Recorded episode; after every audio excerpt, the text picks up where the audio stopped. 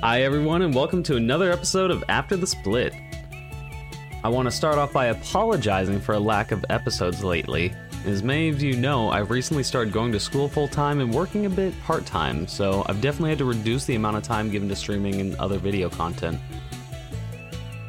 I've really enjoyed lately taking part in other creators' events such as Sprash Game Show, and I've been doing a lot of hosting for charity marathons and stuff like that. So, kind of sad to say that the podcast has taken a bit of a backseat.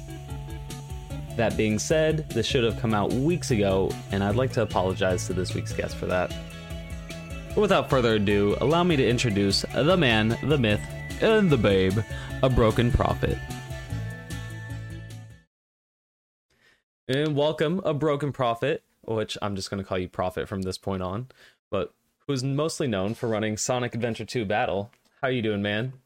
Yeah, I'm doing pretty good. Excited to be here. Uh, how are you? I'm very well. I actually just got out of class. I feel bad. It's a little bit later just because of time zones and stuff, so I appreciate you for taking the time out. It's good. Uh, yeah, I've had quiet evening after work, so I'm free all night for you.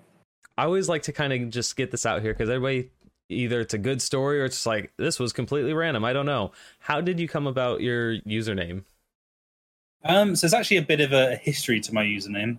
So I originally started out on Twitch by the username Earth's Only God, which is very, very arrogant and very me. Um, it's the name I still have as my PSN um, name. Um, so I had that for my first few months, and then I started messing around my username to meme people. Um, so I was watching somebody doing shiny hunting, and they were spending a long time looking for an Abra. Um, so I trolled by calling myself the legendary shiny Abra for a little while, just to pop into the chat and be like, "Here I am, you can't find me," ha ha ha. So very childish. This is all Uh, like I before you was- were streaming. It was before I was almost time before streaming. Yeah, Mhm. I was actually in my early twenties at this point, so yeah, just still very childish adult. Um, and from that point onwards, I was going into a lot of uh, Pokemon streams from there, um, and preaching the name of Dunsparce. So I became the prophet of Dunsparce. Like the was- the little like I don't know. It's just kind of goofy looking Pokemon. This little boy, Yeah. yeah. Um, so that is my favorite Pokemon. So I became the prophet of Dunsparce. I was going around streams preaching how Dunsparce will bring you great luck and fortune. Um, so that was I've had the name for probably a little over a year, stuck around, um, and it's probably still the one I'm most known for in a lot of uh, communities because I was very vocal on Twitch at that time. Oh, okay. Um, and then during a period in Hypno Shark stream, I was pushing to become a mod in his stream. Um, and I, as a wrestling fan, I took up a, a wrestling gimmick um, very out there and decided I'd become the hero of chat and I'd become the savior of everybody. Um, so I renamed myself the hero of chat. Um, and I memed around with that for a few months until I decided I hated it. Um, I wanted to go back to being prophet. But because it'd only been three months since my name changed, I couldn't go back to the prophet of Dunsparce. Yeah. So uh, I went back to the whole wrestling thing, and I was a massive fan of Matt Hardy and his broken gimmick. So I thought I'd become a broken prophet, and after that, I started streaming, and it kind of just stuck. So I didn't want to change it after developing a brand per se. Yeah, that's kind of what I was thinking. Like, so when's the next name change? I, Yeah, I'm not. I'm, I think I'm probably going to try and stick with this one for as long as possible. Now I think I'm starting to become recognised. Um, people know me now as Prophet, um, so I wouldn't stray too far if I did change. But no, I'm quite happy with it as a name. I think it suits me quite well. now, just complete the the legacy for us here. While you were the hero of chat, did you wind up getting the Hypno mod? I did. I did become mod, and Nice. then um, I took the meme too far. I turned heel on everybody, and I lost mod um, in quite extravagant fashion. He's just like, uh, was it Icarus? He flew too close to the sun. yeah, indeed. Yeah, I got too close, and yeah, I had it ingloriously stripped from me one night. Uh, deserving. I uh, abused my powers. I, I really did become the anti-hero, and yeah, it was well deserved. I feel Uh, like what an story. easy place to do it, though. Too. I mean, Yeah, Hypno's I mean, chat I, just I- definitely it's a meme fest. it is definitely a bit of a meme place, and it still gives the odd little meme when like he has no mod around and somebody needs banning, and it's like, oh, remod me. It's just always a little joke in the chat now because it's never going to happen. I honestly don't really want it again. Like, it's not a responsibility. I I go there. I go to most streams Yeah, nowadays more just kind of chill. yeah, chill out and enjoy. Like I'll mod for a few friends, but I'm not I'm not looking at becoming a mod in any streams or any bigger ones nowadays. It's more just the fun of being there watching. For sure. Now, it's actually just because how it all works out. You know, Twitch and speedrun in particular is kind of small, but thankfully, because of Kieran, who also, you know, known because of Hypno Shark, he's doing his game show Twitch Mastered, which is his the online take on Taskmaster, which is a show I never heard of actually before I saw his versions of it. And you are, we're, well, we're both currently on the active season, so it's been a lot of fun doing that with you. Yeah, I've been enjoying it massively. Um, obviously, I was part of the original series. Um, he was looking for runners of all different uh, varieties. He was looking for like a Mario speedrunner, a Sonic speedrunner, a Crash speedrunner, and I just happened to be the closest person he had to a Sonic speedrunner, or closest friend who was a Sonic speedrunner. So were you guys tight like before, or was it um, really kind of through that? They're like, oh, I know you more. We weren't tight, tight, but we definitely were friends. Like we played online every now and again with each other, so we knew each other, and obviously saw a lot in Hypno's chat. Um, but yeah, I think we definitely became closer when it became a thing. Uh, purely because we were spending the time together, obviously recording it and then doing the episodes. Um, I was fortunate enough to sneak my way to a victory in that uh, first one, and we planted the seeds early on that winner could potentially come back and be the host. And, That's kind of what I was going to yeah. ask. Like, how did you wind up going from competitor to the host of the next series? We did sort of, yeah, we branched out the idea that either Hypno Shark would continue to be the host for every season, mm-hmm. um, or we'd look at using competitors to become the host. I think, yeah, we decided well, Kieran, obviously his decision as the uh, person who runs the show, decided that um, I'd make a decent host and we could have the tradition of winners potentially going on to host the show. So uh, potentially, you're looking in good stead to maybe the season three host as it stands. Oh, actually, I didn't. I didn't ponder that until now. That would be sick. yeah, so I don't know if he's going to continue it or he's going to maybe ask me to continue on again or just find somebody new. But there is a chance that you might get that invitation. No, those are kind of big shoes to fill. How how have you felt like the comparison of being a competitor to being the host? Um, I like it because when you're doing it as the competitor, you're sort of watching back and comparing yourself against mm. other people and almost cringing at how the bad mistakes you made or how stupid you are in these moments. Um, especially in season one, where it was a lot rougher of a show. Um, it's definitely been polished a lot more into season two. Um, so being able to be on the other side of it and just enjoying yourself, laughing at other people, and bantering with the competitors has definitely been really enjoyable. Uh, I've, I've really enjoyed hosting it. I've had good fun. I've been so anxious on some of these, like, and enough time passes that I've kind of forgotten what I did for some tasks. That like it comes back, I'm like, oh god, oh no, and then it's actually received well. People are laughing. I'm like, okay, it's not as bad, but man, I I was so anxious even recording. I'm like, I don't want to do this. Oh, please no. Yeah, I definitely remember some tasks. Like uh, in the season one task, we had the um, film a scene from a movie in like a video game, and you never know how that's going to come out because you go into it, you have these bright ideas. I'm going to build this, I'm going to do this. You're like, you actually mm-hmm. have a mm-hmm. 15 minute time limit. And it's like I don't even know the words to this scene. So you, then you're googling the scene. You're trying to find a spot to do it in the game. You like you got five minutes left to perform the scene. It's like panicking, like oh my god. Oh no. Um, so you have all these bright ideas, and suddenly it's yeah, uh, just rushing it out there and like you feel horrible doing it because you just feel cringy trying to play both sides of the scene, and it's like, how will the scene be received? But no, I thought, yeah, it's always at the end of the day, it's all just a bit of fun, isn't it? And you got to look back. Oh, for sure. if you can't laugh at yourself, like, what are you doing a lot of the time? So now it's almost kind of a shame. the The first series, it's not like all available and episodic, kind of like how the second one is. And I wish I could go back and watch everything. I, I've just seen like the the one highlight video that I think is on Hypno's channel yeah, I do remember asking Kieran if he had sort of the footage for that and if he was going to be putting it up on YouTube at the time. I think the plan was um, to release it all on Hypno's um, YouTube, but it just never got around to happening, unfortunately.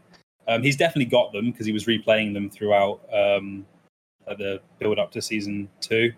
So Kieran's definitely got season one somewhere uh, on his hard drive, maybe. So hopefully we can convince him to put that up there. Yeah, that'd YouTube. be awesome.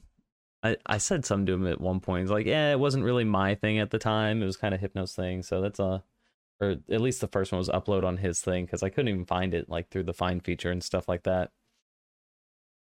But yeah, yeah, it'd be cool. yeah, I think it'd be nice to just get the whole sort of running series on there, so that when season three, if it happens, and four onwards, maybe just have that sort of evolution of the show visible on one platform. And sometime, hey, hopefully before 2022, we have our finale. we'll see how that goes.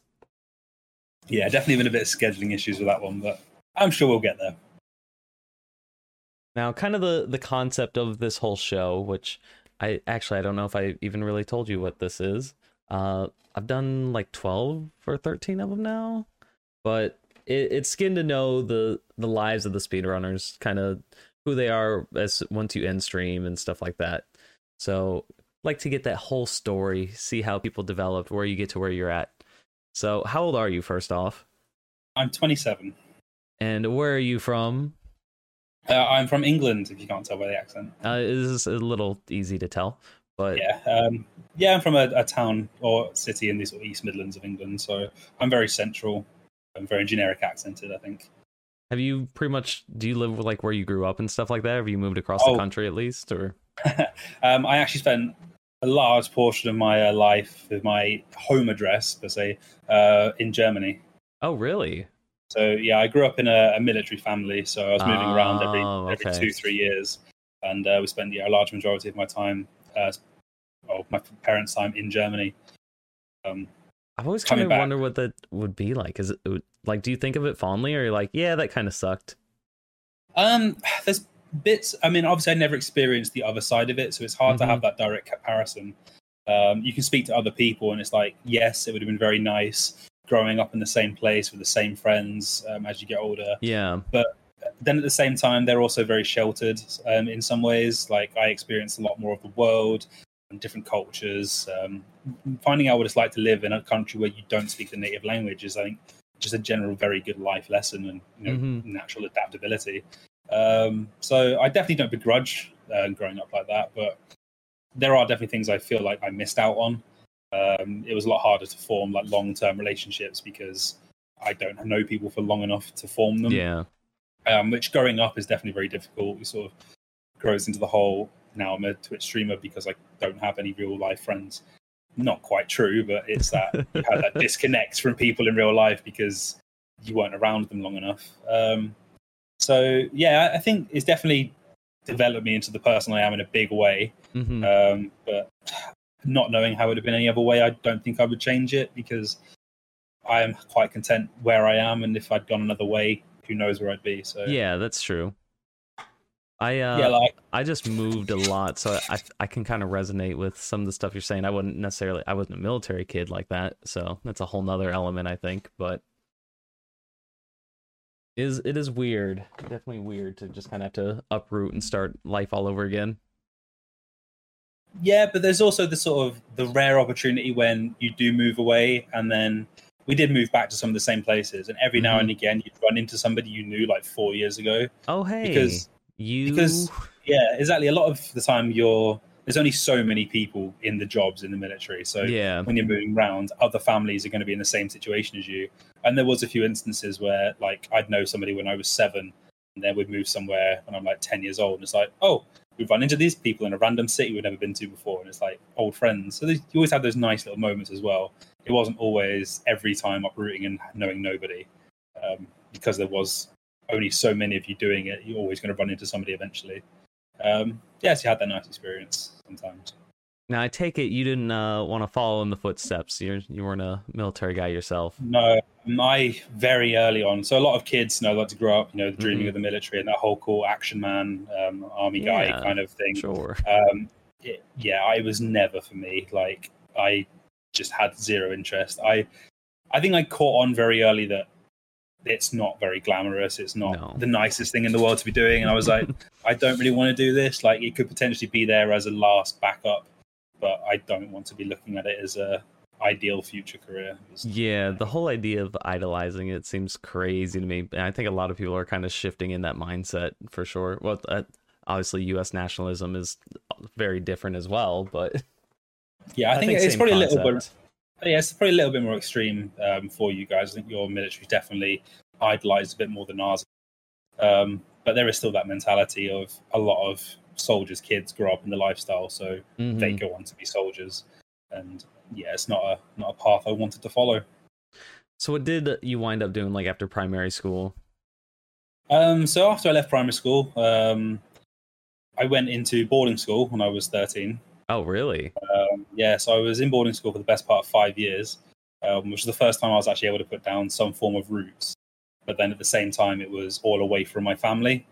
Um, So I, what would have been our year eight, which is um, ages 12 to 13. Yeah. Um, when I moved schools, I skipped that grade.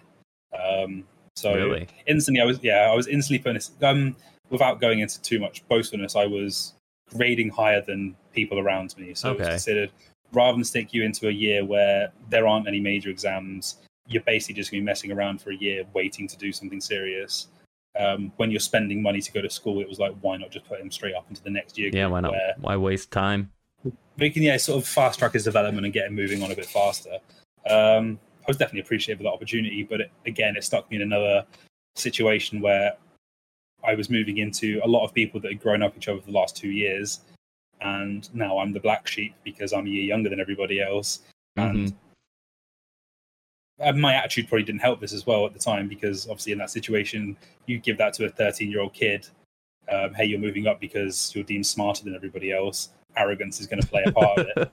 Um, i already had that as a natural streak in me anyway at that time. And then suddenly you've got this arrogant little kid rocking up into a classroom full of friends and it's like who's this new guy who naturally now thinks he's better than everybody? So it didn't help my first year in boarding school. I was very i felt very odd one out. Um, yeah, again, moving into school, didn't know anybody, but that's something I dealt with before. But now I was being that had that extra stigma of this is the kid that's been moved up a year. Um, he's supposed to be something special. And to be honest, I really, I did, I thought it was at the time, but I really wasn't that special. Um, I was probably a little bit above average, but I Yeah. played it very well. I gave that attitude, and everyone just looked around me and went, "Oh, he is something special." But no, I think I just played the role of someone special quite well. The idea of a boarding school, I can't tell if I would love it or hate it. Like it seems so strange to just like I'm gonna go live there now. But Um, you're also like fully immersed, kind of be like being independent earlier, but I don't know.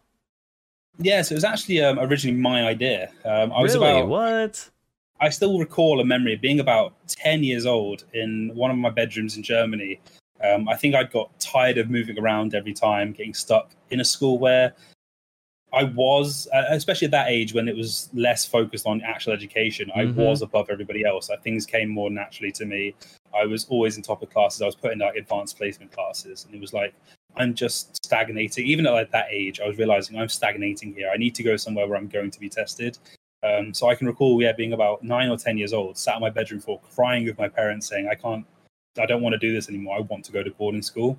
Um, at that time, they weren't in a financial situation to provide it, um, which is a lot of people's situation. Um, fortunately, we found out a few years later the military will subsidize some of that if it was requested. Hey, Um, that's so cool. I ended up getting in that position purely because the military did pay for a lot of it. Um, and then, yeah, I, a few years later, I did manage to get in a position, but um, at first I hated it. I really did. Um, I'm guessing you're pot committed. Once you're there, it's not like, eh, I want to go back. It was one of those as well. Yeah, like, you know, I've almost pressured my parents into putting me in this situation because I wanted to do it, and I did see the benefits of being there over being in standard public school. hmm Um, but at the same time, I was yeah, thirteen year old kid moved away from home, uh, surrounded by people I didn't know. It was a very hard situation to grasp, and um, like everyone gets bullied every now and again at school. But when you're in public school, you go home, you have your group of friends, you know, you sort of manage to deal with it. When you're in a foreign environment surrounded by people you don't know without that support network, it was very difficult to deal with those first few months. Um, fortunately, my parents were still in England at the time, so they were only two, two and a half hours down the road, um, which might not seem a lot in America, but that's quite a bit of distance in England, um, being such a small country. Um, so they were able to visit me every now and again when things got bad. Um, I think after I got that through that first year, I sort of I had that adapt. I'd adapted to the situation a bit better, um, and I sort of fitting in a bit more, and it was less of that, you know, or who's this new kid who's now skipped a year. It was more just who I am. Like they got to know me. I was part of the sports teams now. I just I fit in more, so it was a lot easier for me after that. I have this, and I I can't say why. It's a dumb where my brain is going, but I'm like, my picture of it and everything that you're talking about, I'm like, so it's like Harry Potter, where they just all live together in like a big circle room. Is is that what it's really like, or or do you get Um, like your so own room and you just kind of My my first year there, I shared a room with four other boys. four So there were- others? Yeah, so there were five of us. Oh, that's too much um, young te- testosterone. Testosterone yeah, aging words. with, aging between twelve and fourteen. Uh, five of us in one room. Um, because we were the youngest, sort of, they usually had rooms reserved. Like the youngest uh, boys would all stay together. Mhm. The older you get, you start moving into your own room. Um, so yeah, mine was there, the biggest room. There was five of us, I think, in there. Oh my Um, god. Yeah, which was, and we were on the like the bottom floor as well. So we were just harassed by everybody coming past, all the noises. We were right next to the shower. It's like early in the morning, people Hmm. queuing outside our bedroom waiting to go to the showers. So yeah, it wasn't the best room to be in. Um, It's an experience, I guess. Yeah, it's definitely definitely a learning curve. Um, like my house when I was at university had five people in, let alone my bedroom. So um, that's the biggest environment I'd ever actually you know lived in for a long period of time, and I was there for about five six months. Yeah, I definitely. guess after you finish that, have you ever moved uh, in with family again, or have you kind of just Um, been doing your own thing ever since then? No, I did move back in after university. I went home. Um, so I stayed out. So I went to university in England. Um, Mhm. I did my degree uh, Okay. in chemical engineering. That's uh, Um, yeah, that's big. we'll get to that. Uh, but yeah, so I, I did that. And then I did go home back to Germany for a few years um, with my parents. Um, I started working as a private contractor for the military. Um, so I didn't Way join better. the army, but, but I was working for them. Yeah. Um, so the money without the actual having to be a soldier, Mhm. which was quite nice. And living tax free because uh, we do live tax free over there. So it was a beneficial few years for me. Good experience. So I, I mean, I can't ignore it now. How the heck did you become a chemical engineer? Why? What? Um, so, as I said, obviously I skipped a year at school, so I was a bit young when we were putting our placements. Mhm. I was what about not even sixteen when I moved into like our final two years, which is when we do our final exams and decide what if we want to go to university and what we want to do. Um, so this is the point where they started putting the decision on you. What do you want to do with the rest of your life? I was 15. I had no idea. As why so- would anyone? Yeah, because yeah, how can you? Um, so I chose the subjects I was good at. Um, I was good at the sciences. I was good at maths, um, and I enjoyed drama. So I did for my A levels. We usually do between three as a standard, five as the maximum for most people, Mhm. and I did five of them. I did maths, chemistry, physics, biology, and drama. In my first year, You're like an Um, improv kid. um, I was a bit yeah. Um, I enjoyed just yeah generally acting and all that, but Okay. it wasn't the best fit for me because drama at that point starts becoming about your on stage work and more about your how you plan things out and all stage lighting and stuff that I wasn't very good at. Oh, okay. So I, I wanted it for the fun and it turned out not to be the fun thing I wanted to do. But it was still a good experience. Um, so I went through them and that sort of sets up a baseline of right, this limits your choices now. You can only go into courses where these um, subjects will get you into. Um, so I moved into my final year at 16. Um, they gave us um, one of those aptitude tests where uh, I'm sure you guys do them quite a lot coming into your final years where you do, you know, what do you enjoy, what do you get at, yada yada, what job does it set you up for? Um, most people fortunate and that it gave them one or two options they scored very highly on.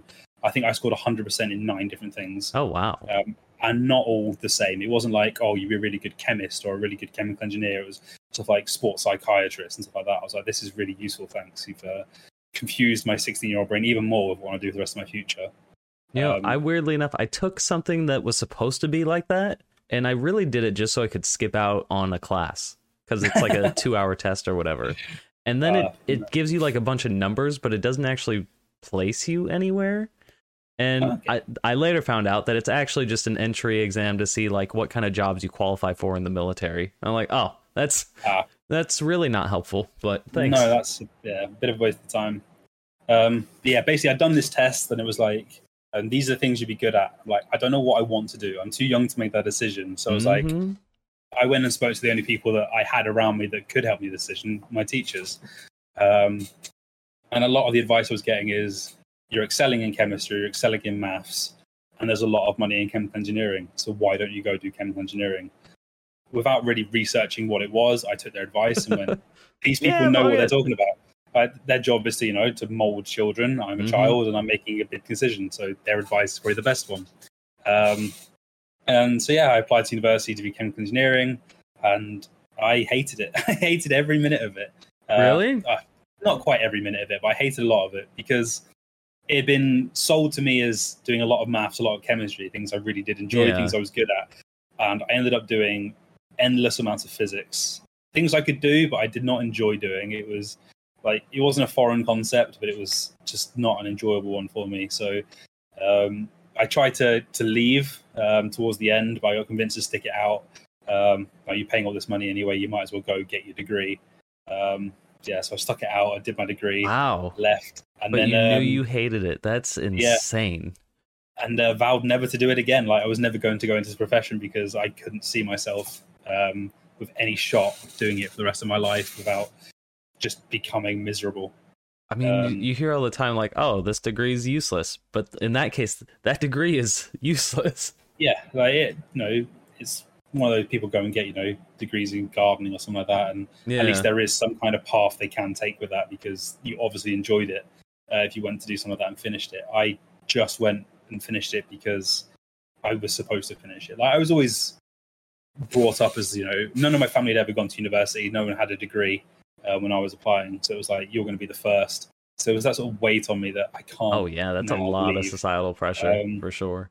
Yeah, and this is also sort of the time when everything, like that final year, everything was sort of stacking up on me as well. Like all that weight of expectation I'd held for so many years, always being marginalized as the smart kid, as you know, the one that's going to do Mhm. something with his life, all suddenly fell very, very heavy on me because I was realizing I'm now wasting my time, and um, I'm quite openly admit that I was very, very depressed at the time. I was um, in I was going to see a psychiatrist for like six months. I was not in a good way, and I needed that to get me through the end of my uh, end of my degree. Because without that sort of help, um, I would have just collapsed and I would have just disappeared. I think I'd have just left um, and probably gone off the map for a few months, just trying to rediscover who I'm supposed to be.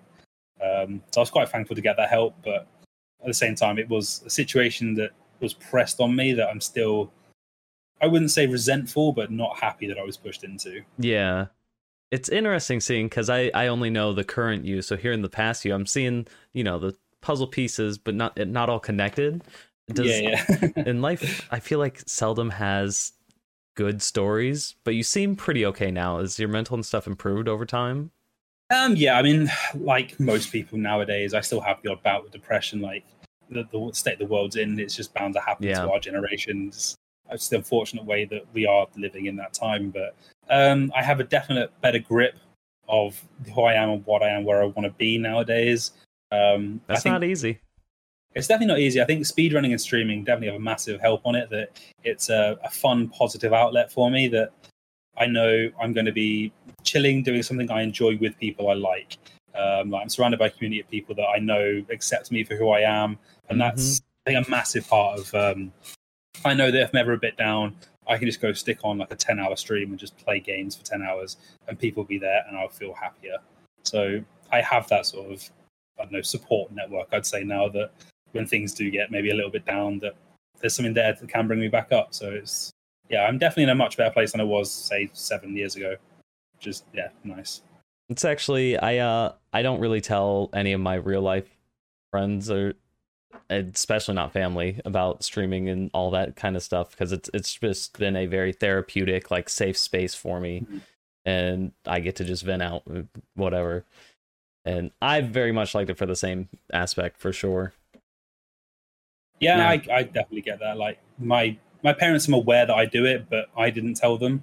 Um, they found out through my cousin, who's probably the only family member Oh have. that does watch me. no, the spoiled. Um, I, I didn't mind them knowing. Like, I wasn't hiding it from them. It was just like it was a part of my life that I didn't feel they needed to know about. Like, yeah, for it wasn't sure. something they wasn't something they're going to be interested in. They just more ended up being curious. But my cousin, who's a big fan of the game I play, uh, Sonic Adventure Two, um, so he was watching me every now and again because you know it's supporting family in a game he loves. So Mhm. so he's the only one that really ever watches and knows about it. But word has spread a little bit to other members that I do it, but not in a bad way. for people that aren't like involved, I feel like it's just such a strange concept. But like once you do it, once you know people that do it, it's like, oh yeah, yeah, of course. Maybe that's just my Yeah. boomer brain. I don't know. Well, I actually so my colleagues at work know that I um know that I stream. Oh yeah. Um, one, of, one of them asked me one time, so you know, what do you do? And I went, oh, I'm a speedrunner. I you know I do speedruns. And um, she didn't quite grasp what I meant because she told me I think yesterday. Um, so her half sister, who she lives with, is big into watching Twitch and video Mhm. games, and um, she mentioned it to her that um, oh, I have a um, you know a colleague who plays speedrun. That was the word she used. And uh, her half sister just sort of laughed and went, "What?" And it's like, "Yeah, he plays speedrun, I think, on Twitch." She's like, "You mean he speed runs?" Um, so it just shows you that sort of yeah, people that aren't quite in our little window of reality don't quite fully understand what's going on. Yeah, she Mm. she legitimately thought speedrun was a game that I played. That's awesome. I found very I found that very amusing. I couldn't help but just sort of chuckle at her. Obviously, I mean, it seems like we've got baby Einstein, you're playing sports, a little bit of an ego. How did you kind of start becoming well, someone that plays video games? I feel like with a schedule like that, I can't imagine you're just like, yeah, I had a GameCube with me the whole time too. Um, no, I didn't. So uh, while I was at school, I didn't actually have. I, the only console I had with me when I was at school was my DS at the Mhm. time, um, and I pretty much only played Pokemon uh, on my own. Um, so I've always grown up being a massive Pokemon fan, and I've always had a console at home. Um, so I had a PlayStation One, PlayStation Two, um, and I played them a lot when I come home from school. But at the same time, I'd be going out like doing sports. I was part of, you know, football or soccer teams, stuff like that. Um, so it was, I was never a big gamer as a kid. Um, other than Pokemon, I'd probably, I'd say I spent maybe 10 hours a week playing. So definitely not a lot for, um, you know, a child video gamer. Yeah, for sure. Um, it was definitely, I became more involved sort of as I was entering my teenage years because people at my school would bring like their Xbox to school with them. Like they'd have a TV in their bedroom with an Xbox. Um, and I'd often go up and just play Halo and FIFA with them uh, and Call of Duty. There were three games Mhm. pretty much the only games we'd really play. Um, so even still, I was very much not a you know speed runner mentality at that time. I was just basically playing um, multiplayer games, and even then, not in any form of competitiveness. It was just friends messing around. I'd quite often come second. Um, I very rarely won any matches. Really? Um, we'd usually play like three or four of us in like Halo, and yeah, I'd quite regularly be the second place person, something like that, or in Call of Duty, second place. Were you competitive th- about it, or you just like, yeah, you know, that's just how it goes? I, there was always that, you know, 14, 15 year olds competing each other. There was always that competitive banter. hmm Um, it never got serious, but there was always that edge to it that it wasn't a friendly game as such. For sure. Um, yeah, I mean, I, I always stand by the fact that it was because he owned the console that he always won, so he was practicing doing the story Fair. and all that. So um, if I'd been practicing, I would have beaten him, I'm sure. Um, I stand by that. I stand by that fact today. um, but no, so I didn't really get into gaming as such. I'd still say I'm probably not a massive gamer. Like, um, it wasn't until I got a PlayStation 4 that I really started committing myself back to playing games regularly. Yeah. Um, and that was purely because I'm a collection addict. And since I, I never owned a PlayStation 3 or an Xbox 360 myself, so I'd never experienced games with that trophies or achievements collection system. Um, so when I started game, getting games on PlayStation 4, that was a new thing to me. It was like, I must oh, I can finish trophy this. Yeah. yeah, it was now it's not just a percentage counter. There are physical little rewards that are going to pop on my screen when I do things. Um, I think that's probably when I became much more of a gamer, um, and I'd play a lot more sort of RPGs and sort of that type of game, the open world um, ones where I could just go around complete quests and get achievements and progress through stories. Um, and that's where I definitely caught the gaming bug. It was then I started realizing that I enjoy completion of things. Um, so yeah, that's really where I was probably what about twenty or so, twenty one maybe, when I really started actually considering myself a gamer and not just somebody that casually enjoys a game every now and again. Now, So just speaking of collection, and I'd be crazy not to bring it up. You have quite the collection of things behind you. What all Yeah, do we got going on? Is it? I see, So, like yeah. maybe a little bit of Pokemon. see, I have oh, probably approaching over ninety pop dolls now at this point. Ninety of them. Dang. Yeah, so um, I got most of them at one time. So uh, again, my cousin, the same one that plays SA2, he had a small collection of them, maybe 10, 15. Um, I got around a thousand and thought, oh, they're quite cool. And massive like collector of things, like or even like decorator. Like I never had any posters in my room growing up um, or anything like that. Mainly because that whole moving around every two years, I just couldn't be bothered. And um, I sort of hit adulthood and went, I have you know, I was over in Germany, I was making good money, living tax free, and I was like, I have expendable income now. Like now is the time when I can maybe indulge in that collecting. Um, so I originally got like 30 of them just in one go online, and I was like, I quite like these. Yeah. Um, I just had a little bookcase in my room that was just stacked full of them. Do you keep and all of them boxed, by the way? Yeah, I don't open any of them. Um, not because of the value or anything. I just like the way they fit in together nicely. Yeah, yeah. Like, I, I know if they were opened up, they would not be in this display on my. It's very uh, wall aesthetic. there. hmm Yeah, I quite. I mean, it's a bit mixed and match because I've knocked them over enough times that I can't always bother to stand them back up. Um, and they were all perfectly sort of organized into little categories. Like I've got loads of Dragon Ball Z ones, quite a few Pokemon ones, um, stuff from. I usually just get stuff from like TV shows I enjoyed, um, like movies. Like I've got you know Game of Thrones ones in there. I got a few Marvel ones. Just sort of anything that I consider having some form of connection to. Yeah, yeah. Um, like Dragon Ball Z was one of the very few animes I've ever watched in my life, the one I've watched all the way through, and I just it formed a sort of connection with it because it was a big part. So I was like, I just got What's some of my favorite saga? characters. Uh, I Cell is my favorite villain, so yeah. I got to say the Cell saga. Um, although Frieza is also a very brilliant saga. Um, I'm definitely a big Dragon Ball Z stan over the original. And although I have enjoyed Super, and I don't really talk about the other attempt at a continuation, what what uh, other attempt? I don't know what uh, you're talking yeah, about. uh, actually, Yeah, that's, uh, yeah. Um, see, I definitely have more Dragon Ball ones. I think I must have like 15, 20 Dragon Ball ones. I bought one at the weekend. Um, we went away for like a gamer meetup in Leicester, which is a city just an hour or so north from me. Um, we were walking around shops and I saw a couple more, and I bought another uh, Dragon Ball one that I didn't have, which was a Super Saiyan Goku doing a Kamehameha, and um, an Obelisk the Tormentor from Yu Gi Oh, which was another show I watched a lot growing up. Mhm. Um, Now both Yeah, of these just sort happen of- to have abridged series. Have you watched all of those, or I have watched both of the abridged series. Yes, they're so Um, dumb? But I did like them a lot. Yeah, I definitely say I prefer the Dragon Ball Z abridged one. I think, yeah, I think it just fits the characters a bit better for the abridged than. And the Yu-Gi-Oh one got a little bit repetitive when it's you know it's just a stupid card game at the end of the day. Where the, but the Dragon Ball one always has sort of merging characters in a developmental stage, so I think it worked out. Um, I've watched that multiple times. I probably, I'd almost say I prefer it over the original series at this point because it's just got so many classic running gags in them that I can't help but love. So, yeah, definitely a big fan of the original ones. And something else I spot in the collection. So to your bottom right, left on camera side, uh, is that a Yep. vodka and Red Bull? I will get Is this. that a. This is something that's fridge? not, not really been shown on stream before. I will grab it for you. Ooh, an exclusive.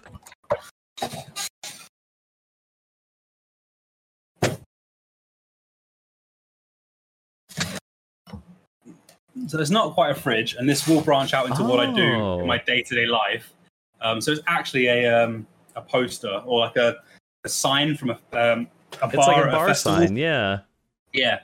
Um, so actually, quite a good way to bridge into what I do do in my day-to-day life. Um, so Perfect. I work I work for an events and festival company. Oh, that sounds so- kind of sick. It is. So we staff um, events and festivals all around England. Um, the occasional one overseas, but mostly England based. Um, we do like the traffic and the litter and everything there. Um, and I work in our head office, so in like recruitment and all that sort of thing. Um, and that's just a souvenir I picked up from a show I did a month or so ago. I went there to we were doing like the last day of cleaning, um, getting all the rubbish out of the site. Mhm. Um, but it'd been like raining heavily the entire week, and like the place was destroyed. Um, and I didn't enjoy the experience. Um, there's pictures of me like knee deep in water. Um, Oh, the shoes I had on God. that day, the shoes I had on that day, I'd only owned them for about a month. They were in the bin the second I got home because they just sucks. destroyed. Um, luckily, they weren't very expensive ones. That's why I wore them for festivals. Um, but yeah, I decided I quite liked the look of that little uh, little bar poster. So I thought I'm gonna. They had about six or seven of them, but that was the cleanest one they had, and I'm, I'm taking Mhm. that home because just because I liked it, and so people can see just how overpriced festivals are. I don't know if you could see it when I Oh, held for it up. but sure. A, It was like single vodka Red Bull, nine pounds fifty, which must be what Oof. 13 14 yeah, too much. yeah, so that is the life we have to live, surrounded by these massively overpriced prices. I'm uh I'm definitely a ball on a budget kind of guy, so I have a solid pregame before anything like that. Well, quite fortunately, being staff, we uh, were able to get in a few things that other people often Oh. aren't. Nice. So, like most festivals over here, I'm, I'm sure it's probably the similar in America, have glass as an outlaw thing. You can't bring them onto the sites. yeah. Um, but, but being as we get there like a week before security do, we tend to have a lot of our own glass bottles on site, so we end up drinking a lot cheaper than people at the festivals do. Luckily, nobody's going to hear this that that you know goes or watches the soccer games in my local area. I've been so thankful. I I just happen to know someone that is like the president of the supporters group, and you know, shout out to Mr. White but we sit or we stand right next to like all the the drum corps and stuff like that and they have a big old cooler and after like every game it's like oh beers? And they just there's a whole bunch of beers and water and stuff in the cooler. Like, yeah i would rather not pay ten dollars for a beer. That Oh, sounds fine. great. Thank you. Yeah, but definitely, definitely. Um, oh, so yeah, how been the heck surrounded did by you the get into that? Uh, and so um, it goes back to my final year at university. So I found this job about two years too late, to be honest. Um, so it was my final year of university. So in that final summer I had off, um, it turns out my uncle, who I'd go and stay with um, throughout my summers a lot of the time because I couldn't be bothered to fly back to Germany for every holiday. Um, so I'd come back. So he lives. He lived pretty much like five minutes away from where I live now, or lived. Um, I'd go around his house, and then I'm not going to go into some of the details because there may be some explicit details I can't go into Mhm. live on podcast. But basically, uh, the manager of this company would come around to this house fairly regularly, um, and it was only introduced to me in my final year university that oh, by the way, this guy runs festivals or like does staffing for festivals. I was like, oh, like which ones? Expecting like you know small local ones. He was like, yeah oh no, like Glastonbury and Leeds and you know the biggest festivals in England. oh I was like, oh. He was like, yeah. Um, you know, you come, you work two weeks, you make a thousand pounds. I was like, I, I'm a student at this point. I have no money. Like a thousand pounds in two weeks is a lot of money. And I was like, yeah, sounds uh, sounds good. Sign me up. And uh, pretty much there on the spot, it was like, okay, you're basically now my bitch for the summer. You're going to every event I want you to go to. I was like, okay okay.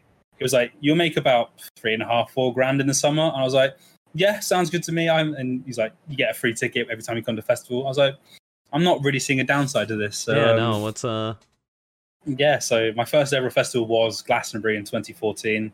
So 250,000 people. Like is that a big music festival It's the, the the biggest one we have in Europe. Um, it's, do you yeah, remember who you saw 250,000. like your first time So the first artist I ever saw at a festival was Paolo Nutini, who was like the second or third act on the second stage there. Mhm. Um, he's a Scottish singer, so I don't know how big he ever hit America. Probably uh, didn't. whew, right over my head i don't know about them Um, but hey So they were the first ones I ever saw at a festival, and the first headliners I saw were um, the Kaiser Chiefs.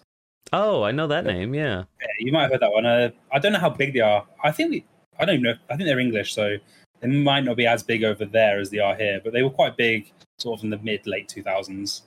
I, I did a Um, quick l- little Googles. Was it uh I Predict a Riot? Yeah, Yeah, yeah, yeah, I know right. that song. hmm yeah, Ruby. They had a couple of couple of big songs. Um, so they're the first headliners I ever saw. Um, and yeah, I sort of I went there and I had an amazing time. Like I was doing a really easy job. Like my job was counting people as they came through a gate, um, but only people coming through with like wide loads because they have an automatic counter for everyone who goes in through the normal lanes. Yeah. So I basically like counting a few thousand people a day on a clicking button. So it was nothing. It was easy. I just basically just sat there and clicked this button all day with a colleague who was doing like one was doing the in, one was doing the out. So it was like a day of one of the easiest shifts in the world at one of the biggest musical festivals in the world. And it's like, right, your shift is done. Enjoy yourself. We'll see you in the morning Nice. it was yeah um so instantly there i got the bug um and yeah i filled up my whole summer then with it um i did the whole next summer um that's when i went back to germany. So i missed like three or four years of full seasons. Hmm but i enjoyed it so much that during my holidays i wouldn't go abroad. I wouldn't you know go on a lad strip and all that. I would come back to england and i'd work two or three festivals. So um, during that period i basically worked flat out for about two years three years because my holidays were going back coming back to england to work. Um, but i enjoyed it so much that um, that that's what i wanted to do um, then i moved back to england in 2019 to continue up doing the same sort of thing and this year I became um, like a full time actual employee for the company rather than just doing the seasonal Oh, stuff. nice. So yeah, I've, I've been working on getting this full time job for about four years now, but there's always a circumstance that prevented me from getting it. It was like, oh, we're going to move you into this role. I was like, ah, I'm moving back to Germany. And it was like, okay, um, I'm coming back. I can move into this role. It's like, ah, the person that you were going to recover for or take over for has decided they're not retiring, so um, they're going to be around a little longer. So every time I was about to move, or you know, ah, you know, we didn't realize you were coming back this time. Um, we've just hired somebody to do the job we would have asked you to do. So it was like every single time I got so close, it was like ah, um, and yeah, then Maybe I was literally, time. I was literally like two weeks from stepping into the job, and then the pandemic lockdown hit, and they were like, oh yeah. Was like we're, we're an events and festivals company. We're not going to be working. I'm sorry, we can't offer you a full time job. It's just like every single time I got a little bit closer, something stupid would happen to the point where the world decided to create a massive virus that I couldn't have this job. That's kind of Um, what I was wondering because, uh, I mean, obviously you're working now. I was like, how are what are you doing if there's no festivals? Yeah, so that whole period they were just like closed down for like basically a whole year. hmm Um, so fortunately, like um, they opened up, allowing us to do festivals in this country. Um, since about May, June, they had small ones running, uh, and then big ones were under sort of COVID regulations, been running uh, since the start of July. So we are now back to pretty much full time operation. So I have that full time availability now, um, but only going to big shows. So I spend most of my time in the office, although I do get sent out into the field every now and again. But um, yeah, I'm now finally in the office doing what I mainly want to do.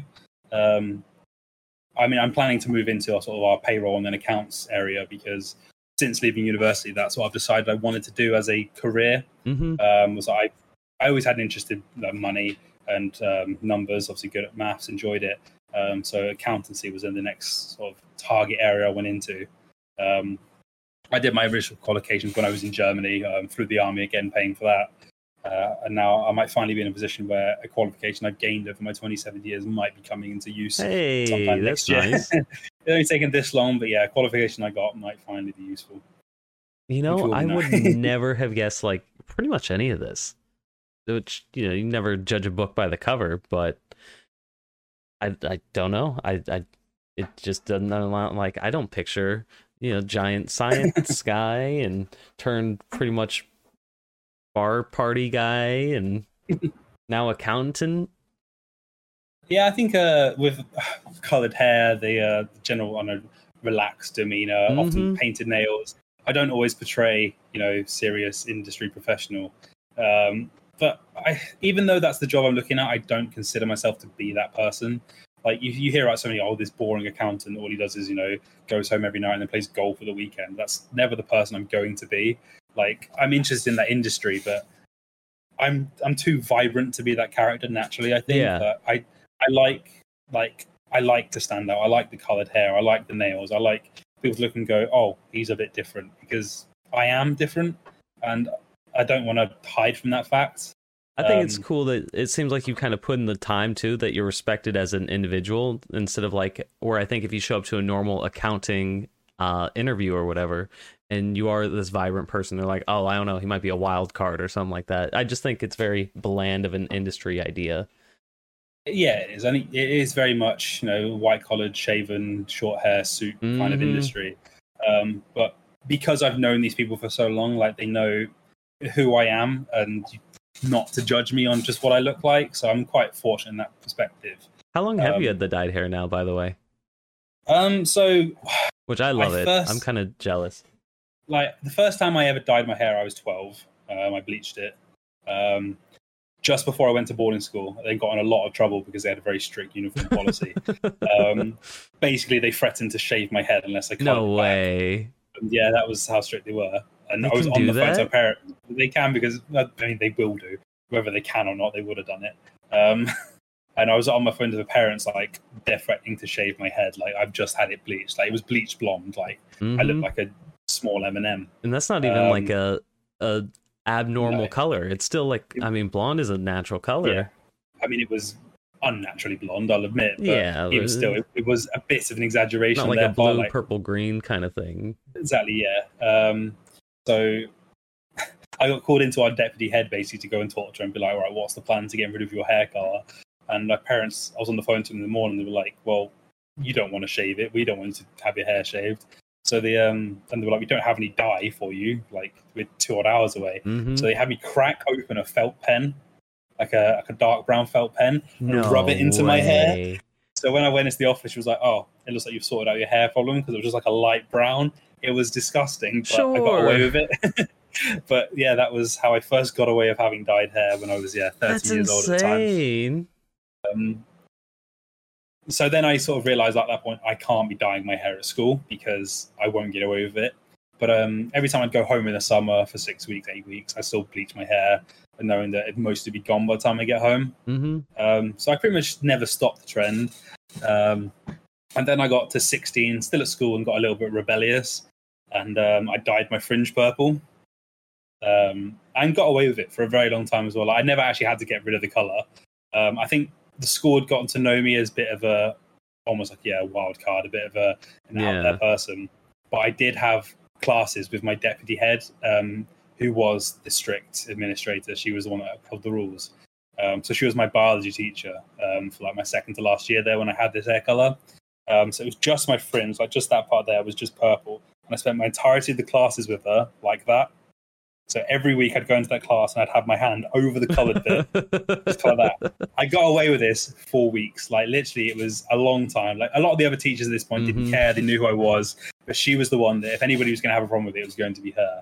Um, and it had been about yeah, it must have been about four or five weeks. I got away with it. Like the color was starting to fade. It was fine. And then one of my classmates pipes up, "Oh, miss, have you seen his hair?" Snitch. I'm just sat there like, I'm just like, really? Like I'd gotten away with it so long, I was going to be fine. And she was like, "Move your hand." I was like, she was like, and she's just like, you know, you have to get rid of it. I was like, it's nearly gone. Like it's been like four or five weeks. yeah, just Um, relax. One more yeah. week. I ended up getting away with not having to deal with it at all. She was like, okay, it's fine. It's nearly gone now. You got away with this long. Like, fair enough. Um, what I didn't, well, I didn't know when I did it, but I'd had to adapt to it for the, um, because I dyed, because I only wanted the fringe then. I dyed it like that, where I patted Mhm. it down over my hair. And my hair was probably about this length, to be honest. And it had dyed my eyebrow. Nuh-uh. so, so not only did I have a purple fringe, I had a one purple eyebrow. Um, that was and again, the, no the dye there. Like, yeah, like fortunately because it's a naturally darker bit of hair anyway, mhm. um, it didn't come out vibrant purple. But yeah, I did have a dark purple eyebrow for about eight weeks before that color faded. So that that's nuts. I Um, I once uh I was like 16, maybe 15 and it's sadly it's the the retirement of my long hair. But I my dad was out of town. I was chilling with some friends and a girl was like, "Oh, we should dye it like a little bit red." I'm like, "That sounds badass. Let's do it." and I did and because I had super light blonde hair at the time, it came out kind of pink yeah, and I didn't mind it. I just kind of let it be, and it was it was fairly subtle. But like my dad came home, I he somehow didn't see it for yeah like three or four days. It was like, "Is your hair pink?" Like it's red, and sadly he's like, "Yeah, you you, you got to cut it." And that's gotta go. Yeah, Mhm. In hindsight, I look much better with shorter hair, in my opinion. But it felt so bad at the time. It was like the haircut of shame too. I'm like, I'm pissed about it. Obviously, yeah. I'm like, oh, There's nothing worse than a, a big haircut you don't want. Like when it's not your choice, like your hair is being cut. You don't have any say in the matter. I've been thinking about it for a while again too, because uh, one of my good friends here has uh, like he he always does his hair color and stuff. I'm like, this looks good, and now that I have the freedom to do it, I'm like, do I want to? But I'm I don't know. It's hard to commit to something like that. You, might find it not addicting, but you might just like the change. hmm Um, I very much now I do it because I get bored of my own natural hair color, Yeah, yeah, I think that And- makes and- sense. and because you're so often seeing yourself with colored hair, it's like this is what it can be. This is how fun it can be. So yeah, be careful if you do start doing it. You might fall into that trap of I don't want to go back to being blonde anymore. Like I want to be purple. I want to be red. I want to be green. I just sort of every few weeks just wanted to change it up. Today's It not does necessarily a good day since it's laundry day. I'm just wearing gray, whatever was around. But yeah, I, uh, I tend to like color, so it also matches Yeah. my usual outfits and stuff like that. I'm like, I can wear whatever color I want, and I'm a I match. It's perfect. So, oh, add one more piece in. It might be it might be an idea. I can see it. You're I selling think me on it, damn it. I, yeah, I would definitely see it. I think you should rock up to the finale with colored hair. I might give you a bonus point. oh. All right, I'm in. By December, we'll figure it out. By 2023, he might have dyed. there. 2023, perfect. Now, I guess this is kind of technically a speedrunners podcast, so it would be a shame not to ask. How did you wind up running Sonic 2 then? If you were like a Pokemon kid and then you went off to be a busy adult? Um, so I discovered speedrunning um, on YouTube, as I'm sure most people do. Um, I was watching people doing like Pokemon stuff, um, Mhm. you know, like bingo races or you know, race to find this Pokemon, stuff like that. Very simple sort of uh, one-on-one challenges. Um, and then I was sort of thinking about, you know, what games do I think would be cool to go fast in? Like, um, I'd never, I'd only ever owned the game for like three years at the time, uh, Sonic Adventure 2 Battle. Um, but my cousin, going back to him again, Yeah. um, had it as a kid when we were growing up. So I'd go around his house a lot and we'd basically spend all our day in the Chao Garden. Um, that was where our main interest lie. It was even still that's where my main interest lies in the game. Um, that's just always followed me. It's one of those massive nostalgia things. It's my favorite thing to do in the game. hmm Um, but I was like, oh, I, you know, that game's quite cool. It goes quite fast. I'm playing it on my laptop uh, on keyboard, by the way, which is very, very difficult to complete that game on keyboard. I bet. It's tried it. Any Um, like so 3D actually- platformer with a keyboard, I just, my brain is, it cannot Yeah. register it. because it only allows two directions to be processed at one time, which only then allows for eight bit directions. And on Mhm. a 3D speed platformer like Sonic, not very useful. Good luck. So yeah, very very fine achievement of mine was actually completing the game more than one time. Um, 180 emblems on keyboard. Um, I'm a bit of a masochist apparently by doing that more than once. Um, so I thought I'd search out this game um, on YouTube to see, you know, oh, has anybody ever done it really quickly? Um, and I came across the runner Talon two four six one, um, who's probably the biggest person to ever speedrun this game um, for any consecutive amount of times. Who was the world record holder of the 180 emblem category at the time? and Um, that's uh like all of them, right? That's full completion. that, yeah, that's basically the hundred percent category of of the game. Um, so I watched like his run on YouTube and I thought, oh, this is so cool. Um, and I actually noticed in the corner of a stream he had like his Twitch channel advertised, and I had a vague idea of what Twitch was at this time because back in 2013, I think it must have been, um, I signed up to Twitch to be part of the first ever Twitch plays Pokemon. oh, that's um, cool. So I actually have an account that goes back, yeah, like eight years, but was basically dormant for like four. Um, so I had a, a vague idea of what Twitch was and what it meant, and I was like, oh, cool, like you know, this is a, a game website. So I found his channel on Twitch, and I was like, oh, he streams this game quite regularly on the weekends.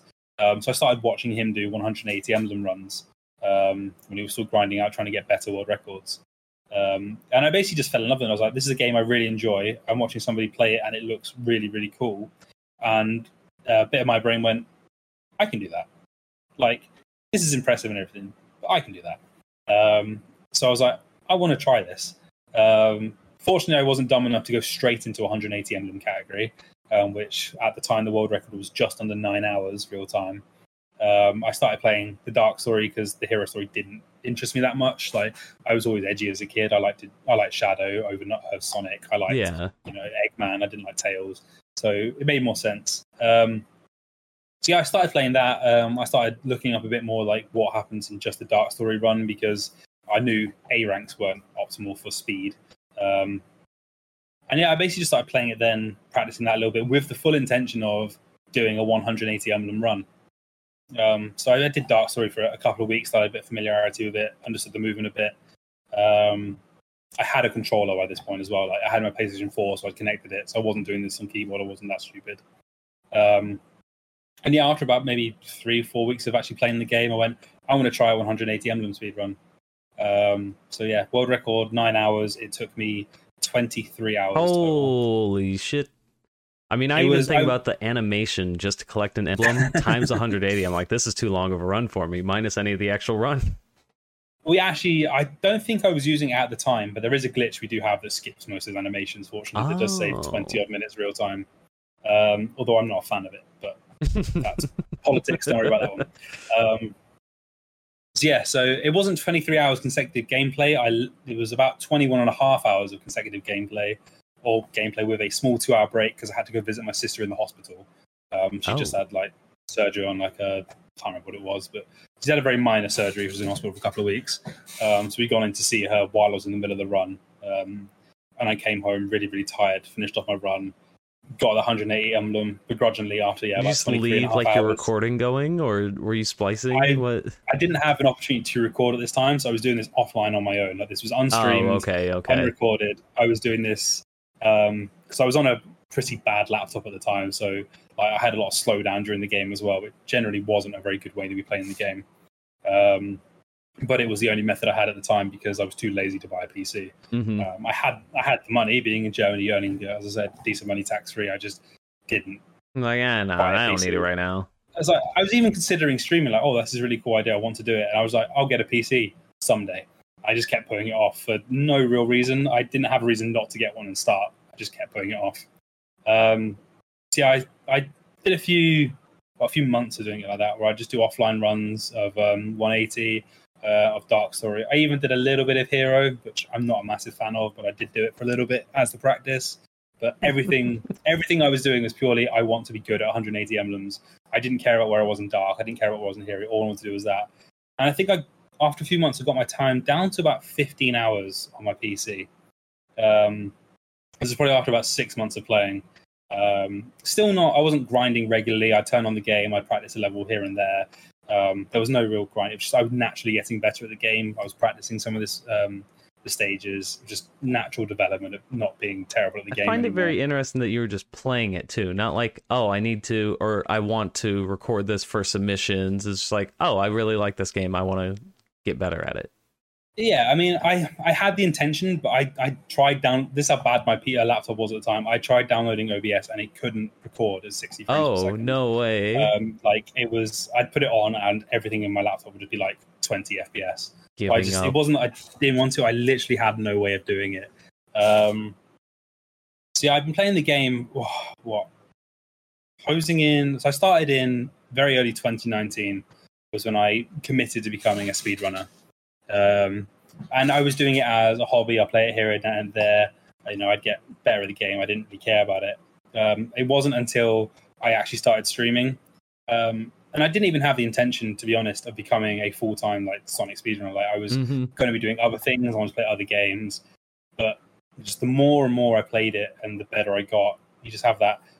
I can still be better. I can still be better. I can still be better. Just in your Yeah. head constantly, like, oh, I just PB'd, but that run sucks. It's a Every horrible single run ever.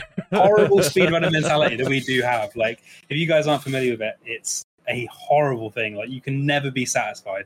Like, I've set world records and gone, that run sucks. It really did. People say the Um, same thing about like hard drugs, like I think crystal meth and stuff. It's like you're just chasing the dragon. You just need Yeah, a little It more. is. You- like there you get that small like little hit of serotonin like oh my god i Mm-hmm. PB it's like and then you sit back two hours later and you go but i messed up that i messed up that and you just end up hating on like this thing because i suppose i think it was i saw it in a twitch chat today like you don't ever want to be satisfied though do you with a speed run because once you become satisfied with it your drive to then play it and be better sort of Yeah. goes a little bit because it's almost that I don't want to see people making me see me making mistakes. I want to be as close to perfect as I can be. If you know you've thrown a run out there with a 20 second mistake in it, you're like, but my run there could be 20 seconds faster. Therefore, it's not perfect. I can do better.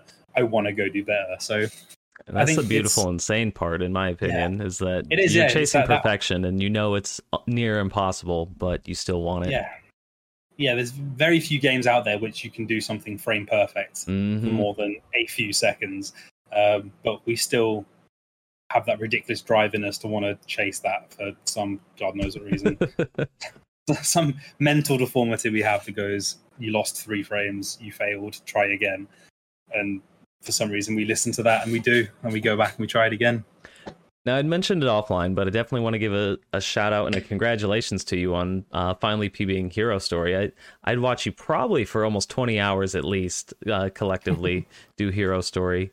And something tells me you're not a big fan of Hero Story. No, so I've I've never been a huge fan of Hero Story. Like I love Sonic Adventure 2 Battle. I love the game to bits. Um, I love getting the A ranks. Um, I love the Chao. I can't even talk about how much I love the Chao. Um, I've spent most of my time um, in this game in the Chao Garden. Even still, like, even with speedrunning, I spent a lot of time learning the speedrun for that, um, changing the speedrun for that. Like it's probably the one part of the game where I'd be considered an expert, if not the expert on it. Um, That's cool, think, especially um, for a game this much older. yeah, I think for a game that yeah was originally released in like 2001 on the Dreamcast, I'm after only two years of running the game, I'm one of the few people that have dedicated their time to this area of the game that I think I am considered the area expert. Like if people have a question or an idea, I'm usually the first person people come to questioning Mhm. it. Um, I recently lost all the world records in the speedruns to uh, another runner, Liam Dunn. shout him out because well done to him for beating them because my records they weren't perfect, but they were good. So he's done very well Mhm. to beat them.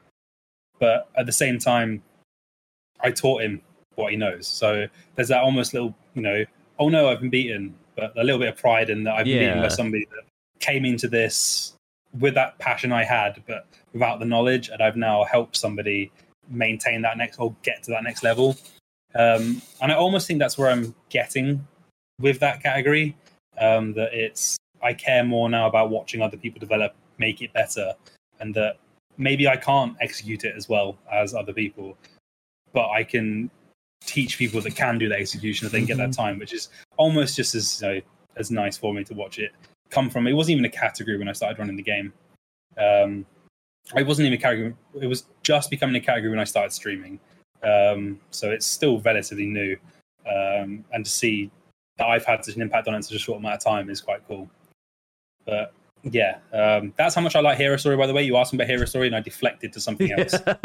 it's a coping mechanism, I yeah, can tell. it is. Um, but yeah, I did recently get um, my first sub 24, so my first 23 time in this story, um, which is definitely, I consider my not full time retirement point, but I have no intention of going back to that Yeah. anytime soon. Now I Um, sadly missed the ending of that run. Uh was there a glorious pop off for the people? There was it, not quite of the uh, the witness me caliber. Um, Mm, I think at that point I was frustrated because it been I'd been chasing that top 25 at the time was what I was chasing, um, and that was an amalgamation of weeks of frustration just coming out at once. I it was a pre I won't lie it was a pre-planned pop off. I had planned I was going to do that, but maybe not with quite the emotion that I had. uh-huh. Um, I think getting top 25 for the first time in Hero Story, I think, established me as being one of the top 20 runners in the game at the time. And so it was almost a sort of, I'm here, notice me moment. And uh, I'm a massive Mad Max fan. And for those who've never seen Mad Max Fury Road, um, there's a scene in it where they spray movie. themselves with chrome in the mouth and they're like, witness me as they you know go off to a glorious act. So it was just that sort of nerd in the Mad Max fan that came out as like, you know, witness me um, as I did something awesome. But yeah, so my end of the 23 run, I I'm not on camera this time. I'm in a VC with friends, so I've just got like my Dunsparce picture up in the video camera. Yeah, But I just slide down in my chair like this, and I'm like, I'm free. And that's basically it. I'm just like, it was a, another moment of pure relief. I'm free of this story. Like I don't, I don't care where I am on the leaderboard anymore. I think I'm 22nd, but that isn't what mattered. It was I broke that milestone of 24. I hit the 23, and I'm content with that. I originally thought the 20, top 25 would be content, but I saw how close Mhm. I was to that next landmark. It's like, It's I mean, weird even how run- small cosmetic achievements can mean so much. Like Yeah. getting a few seconds off a minute marker or top 15 versus top 10. yeah, it's it, yeah, again, it's that whole yeah twisted mentality. do? I mean, it's only what a 22 second PB. Mhm. It's not even that big, and I suffered like 30 seconds of deaths in the run. So like, I still don't consider it to be you know a top tier run. It's not you know the best I can produce, but as I said, you only push yourself when you still enjoy the game, and I don't enjoy Hero Story, so I'm willing to accept where I am. All right, well, you got Um, the PS gun up to your head. You have to say something nice about Hero Story. What is it? What is it? What do you like? Um, uh, I the knuckle stage, so the hunting stage in the game, which are the RNG ones. Um, as much as I like to you know, mess around with people that do solely focus on hunting, I do think it is the most fun part of the game Oh, because every other part of the game is you input frame perfectly, Mhm. you'll get a frame perfect time. It's not possible to do, but that is you know essentially what can happen. Whereas the hunting stages are RNG, um, and it's very much you see piece, you adapt to piece. a little It's- more reactionary um, versus that uh, yeah, muscle memory. you, exactly. Yeah. So you can almost. I mean, you can't, but you're almost at that point where if you play perfectly, you can do a stage with your eyes closed. You can't in hunting because you have to react to every moment. I think that does add an extra level of excitement. So that is definitely the most fun part of Hero Story, in my opinion, is the the hunting stages with Knuckles. Have you ever submitted like for marathon or anything? Do you have any Um, interest in I've- ever doing a marathon? I, yeah, I've only ever performed in one marathon. Um, I performed in uh, Calithon Memathon uh, this year. um, in Sonic Adventure 2, um, I did a run called Big Percent, which is Big the Cat big? cameos. Uh huh. Big Percent. So Big the Cat is a character um, from like the Sonic Adventure 1 game. Um, he's the very annoying giant cat that all his levels are fishing. It's a fishing simulator character. Um, why he ever put him into the game, I don't know. Oh my But god. uh, he is very meme heavy in basically the Sonic community because he's not the most intelligent character. Um, every game he features in, he's given stupid lines. He's basically just chasing after his pet frog, Froggy, um, with a really stupid like voice, like Froggy. That's basically what he sounds like. It's no, that's not even a bad impression. That's how bad he sounds. Um, so yeah, they featured him in um, Sonic Adventure 2 as like a cameo character in a lot of the levels. Um, so the run I did was finding all of his little cameos in the game. Uh, it took me just under an hour. Um, I have submitted to other marathons uh, unsuccessfully, but that is the first one I've been accepted to, and it was loads of fun. I had a great time doing it. Um, so I do definitely plan to submit in the future um, and actually do a main serious speed run. Um, I think the problem I do have though is that I'm not. I'm good at the game, but I'm not one of the best players at the game. And I think if we want one of those showcases, we want it to be one of the top three or four runners. Yeah, I mean, Uh, preferably so you see yeah. pretty much everything, which Yeah, is also a respect to people's time that they've committed to a game. I think. I'd say I think if you've earned that position to be, you know, one of the top five players, they're the best person to showcase it. Like, hmm why would you accept the twenty second best person when the third person is submitted? Like, Because maybe they're not a profit.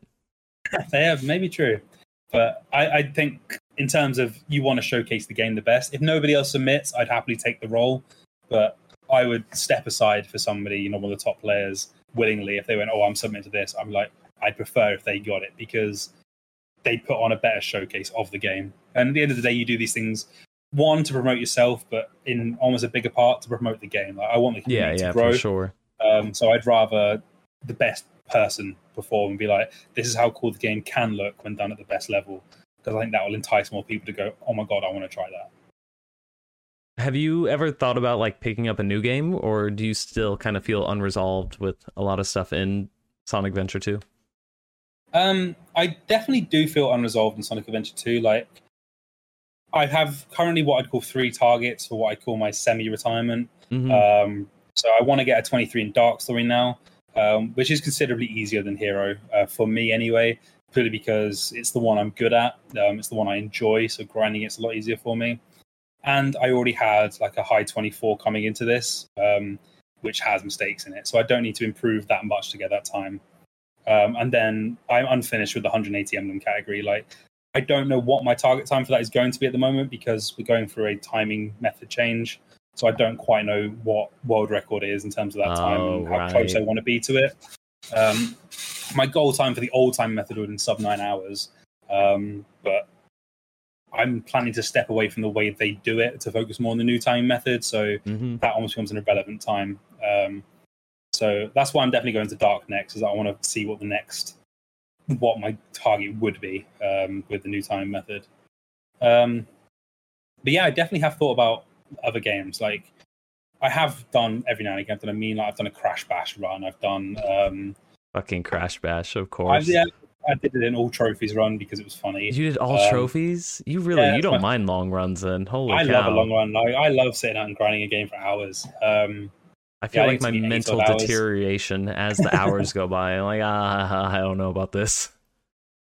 I think yeah. So I, I found it fun. It was frustrating at times. God, that game's annoying if you're not good at it. And Mhm. I hadn't played it since I was about nine, so I was really really bad at it. Um, but no, that was fun. Um, I've also uh, I have done Pokemon Platinum speedruns a few times. Uh, that's probably the closest I've come to seriously learning another game. Um, I was doing Manipless. I did I don't know three or four runs. I didn't do a lot, um, but I was definitely enjoying it. Um, I also have currently the record in FIFA run. In what? um, Sorry, it kind of cut in out. FIFA, in FIFA Street. Really? Um, so I've done two runs. Uh, I've held the record twice. Uh, the other time I lost it was by the only other person to ever do a run. Um, no, I've done three runs. Apologies, three runs. Um, so I did one run. Nobody ever done it, so I got the world record by you know de facto only person to ever do it. I take it was just a um, game that you enjoyed then. It was a game I had fun with as a kid. Like it was one of those. Oh, you know, I think this would be quite funny to do as a speed run. Nobody's ever done it. I'll give it a go. Um, so yeah, I did it the run. Um, got it up on SRC. Um, you know, as the world record holder, only person to ever do it. And I raced Hypno Shark, um, who beat me only because he had an Xbox which has faster loads than PlayStation Two. I'm saying that now. Uh, that's the only reason he won the race. hmm But that then he beat my time doing it. Exactly, yeah. So he beat my time doing it. So then he got the new world record. Um, and then while that was going on, it was the first time a large number of people had seen it. So people were pointing out like routing optimization stuff I didn't really care about when I first ran it. I just went into it and went, I'm just going to play the game, buy a player, play another level, keep going until I finish it. Um, so once we had a little bit of a route, I then like the same day I lost the race. I did another run with a routing, and yeah, I beat it by like 12 more Oh, minutes. something nice. Like that. Um, but even that's like a five hour run. It's not a short run Ooh. by any stretch. um, so doing that twice in a day was fun. Um, yeah, so I'm definitely considering learning the new Pokemon game when it comes out. I think if I can hit my Sonic tar- times by then, I will potentially double down and just focus on that game for a while. So- Um, what, I'll take a mini break. this is something that's always really interesting to me actually and it's that each game can kind of i mean how you run it is so widely different. Like playing fifa versus sonic playing pokemon they're all very different. So is there anything that stands out to you in a speed run like oh i really like this aspect or you're just like if i enjoyed the game casually i'll probably like speed running it. Like for me Um, movement tech is a biggie. I'm not too. I almost find like my favorite thing to do fast and feel fast in is menuing. Um, okay Which is often often underappreciated, I think, trait in speedruns. Oh, for how sure fast yeah people can menus. Um, so I notice it when I do something like the, uh, especially now, um, we've had a timing change in Sonic Adventure 2 where pauses are now counted for the first time. So if you're restarting a level, um, that menuing time is now relevant, um, which it never was before. Um, and I think because of that, and because I care about menuing, I might actually have a community gold in one of the bosses because I have the fastest reset in the boss, um, which I think is quite cool. Um, that probably won't stand. It's not. I, I can beat it by about five or six frames. I just haven't got Mhm. need a frame perfect pause to match it as well. Like on the first frame it enters, then the fastest reset is the level. Um, I think I did it in 0.26 of a second from Dang. from when the fight starts to this man buttons So I find menuing very fun, which I think why I enjoy Pokemon. And FIFA Street had a lot of menuing as well because you're menuing between the level, uh, the matches and the um, the players and stuff like that. Um, but yeah, I think no, I, I think I just a lot of the time it's if I enjoy a game, I think I'll enjoy the speed run. But at the same time, I don't want to play a game I enjoy too much because I don't Yeah. want to break it in my head. Like my favorite game ever is Horizon Zero Dawn. Um, massively looking forward to the sequel if I can ever get a PlayStation Five. Um, but I will never speedrun that game because I don't want to break that perfect image in my head of I had so much fun playing this the first time. I had so much fun playing it New Game Plus. I don't want to then find out all the faults in it. Like, I won't even watch a Yeah. because I don't. I don't want to know what's wrong with it. I love it that much. Um, you know, so I I, think, yeah, actually I was just talking about this yesterday. Cut since it's the the PlayStation reveal, I, I ended up doing a, a restream, and Horizon was one of my favorite games of all time. And again, I I would never speedrun it for pretty much the same reason. Like I think you Um, wind up hating a game a little bit on some aspects. yeah, there is. There's definitely parts of a game that, yeah, you will start. I think just mentally like despising almost like little Mhm. bits of a level that can really screw you up in a speedrun. And like you then have that inbuilt, I really don't like this level, or I really don't like this, which you don't have when you play it casually because you just had so much fun doing it. Um, I think uh, games along that line, I'd still consider speedrunning. Something like uh, the new Tomb Raider series, um, like the ones that came out last few years, Yeah, which is a, a similar sort of design of game. I think I'd consider something like that I could speedrun. Um, because although I very much enjoyed the games, it wasn't to that level of love, I must say. So I think, yeah, I have to sort of a nice window of really enjoyed the game, don't love the game. That sort of bracket is where I Yeah. can speedrun something. Interesting. Um, I think Pokemon is the only exception purely because you don't break the game as such. Like Yeah. you're not a lot of time you're not clipping through walls, you're not, you know, manipulating a level 100 Pokemon to appear in the grass at the start and just playing the game boringly. You still have to execute pretty much the entire game. You're just doing it the best way. Whereas so many like platformers and other that, you are physically finding ways to break the game, which is something I don't want to do. There's a with my favorite lot games. of popular Pokemon runners, and it just seems like a fairly popular speed game. I'm kind of wondering, just because I haven't really given the time to it myself, what makes them entertaining both from a runner standpoint and a viewer standpoint? Um, I think a lot of it is just because it's such a beloved franchise. and the same reason Yeah. that Mario is so popular. Like, uh, obviously Mario has a lot more tech than Pokemon does in terms of movement and stuff like that. But I think because it's just so beloved, people like seeing games they love performed to the best standard. It's why like competitive Pokemon is popular, even though at the end of the day, it's just mm. it's no real difference than a battle you can have in the game. It's just two of the best players doing it. That it's I find it personally, yeah, that I enjoy doing it because it's a game I love and doing it to the best of my ability and watching other people because it's simply just watching people that are proving how fast you can do something. I love watching people like test the limits of stuff. Like, um, you know, oh, can you complete Pokemon Red in five hours? Well, yeah, you complete it in under two or whatever it is now. But like, that's this concept you just don't think of as a kid that you spend, you know, three weeks playing through this game to finally get to Elite Four, and it's like, oh, this guy did it in two hours. Yeah, It's that's just, nuts. your, your head's like, how is that even possible? And it's just you know, Mhm. realizing how that's possible. And you watch your own and you think, oh my god, everything was so perfect. Um, that's so incredible. And they're like, oh, I lost like three minutes here, and you're like, what? How did that possibly lose time anywhere? Uh, I think that's just whole concept of what because it's just so popular. I think it just resonates with a lot more people of watching. Oh my god, you can actually do this this fast, and Yeah, I guess that's yeah, I fair. that's, that's why I think you see so many popular sort of older games. You know, your Mario, um, you know, Sunshine, your Odysseys, your 64s, games that Damn people played a Nintendo. lot. Nintendo just has great speed games, Mhm. But, uh, uh, yeah, games people love, like Zelda games. I've never played one personally, but I understand they're very popular speedrun. Again, probably a very different concept of game, but I think because it's just such a popular game with people, Yeah, they just want to see how you know how can you break this game? How can you do it so fast? Uh, I think that's mainly the popularity to it for people that don't have any intention of running it themselves. It's insane to me, and I, I won't go off on this because I'm sure anybody that's followed me for long enough is probably tired of hearing it. But damn Nintendo, they make so good IPs, but they're such a terrible company. God, I hate Uh, them. yeah, I I'm not going to argue that point of view. Uh, they are they're, they're pretty bad at times. They really are. That's a shame. Now, which category? Yeah.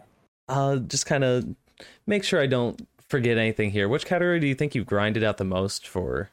I mean, I guess any game, but I'm assuming Sonic. Um, I think I've put the most overall time into 180 emblems, um, purely because it was my main run for a very long time. Like I did Dark Story for a few months when I first started streaming. It was uh, while I was working around work. It was like my main run.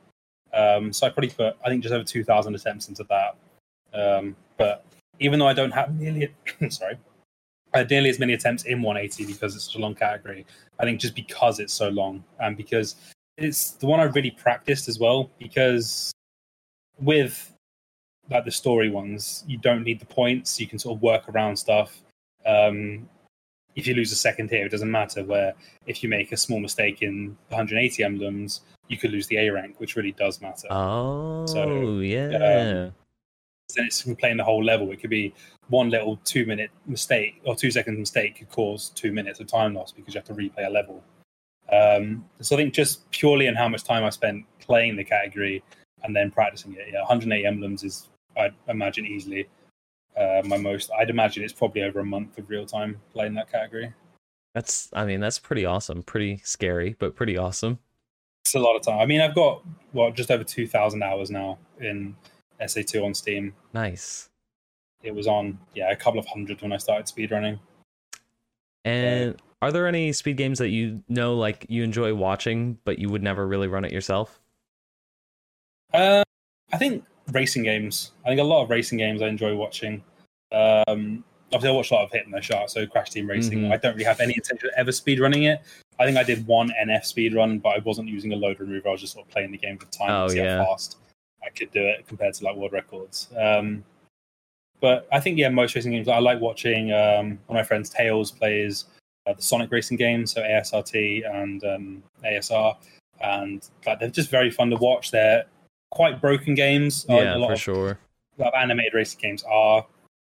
Um, but I've even watched stuff like you know Burnout speed runs or Need for Speed, and they're just generally fun because you can't be perfect. Like it's not like a Mhm. you know the original Mario game where the world record is looking to be frame perfect. You're never going to get that in a racing game because there's so many variables.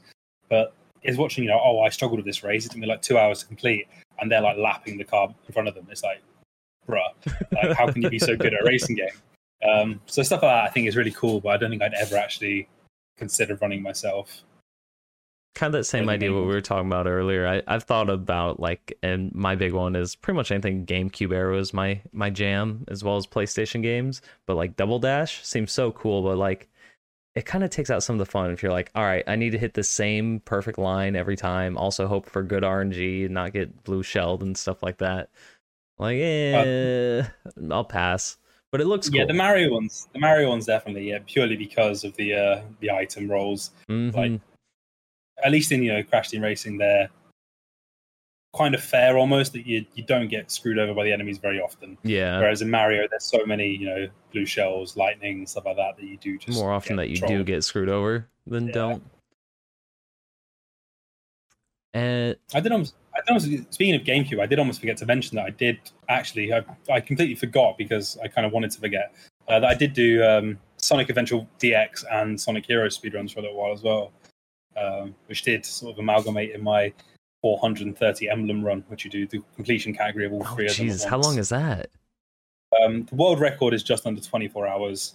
Um, it took me 36, I want to say. Did you take like a nap at least? Like, or is this continuous 36? So It was a continuous. I was awake the entire time. mm-hmm. Um, but there was a two hour break in it because I was doing it over my birthday. It was like my birthday stream. I was like, I'm going to do this stupidly long meme run. yeah. Um, it only ever been done, I think, three times. Uh, I was the third person to do it. So, or like, it was been done more than three times, but I was the third person to ever do it. Um, so, all guaranteed third place on the leaderboard. Nice. Um, so, yeah, I went out and did it. But because it was my birthday, I got a message like partway through. Unfortunately, when I was molding one of the levels, because I was tired and not very good at Sonic Heroes, hmm I've been dying a lot. And I got a message from mum saying, Oh, I'm coming around in like an hour. Oh, I was like, no. okay.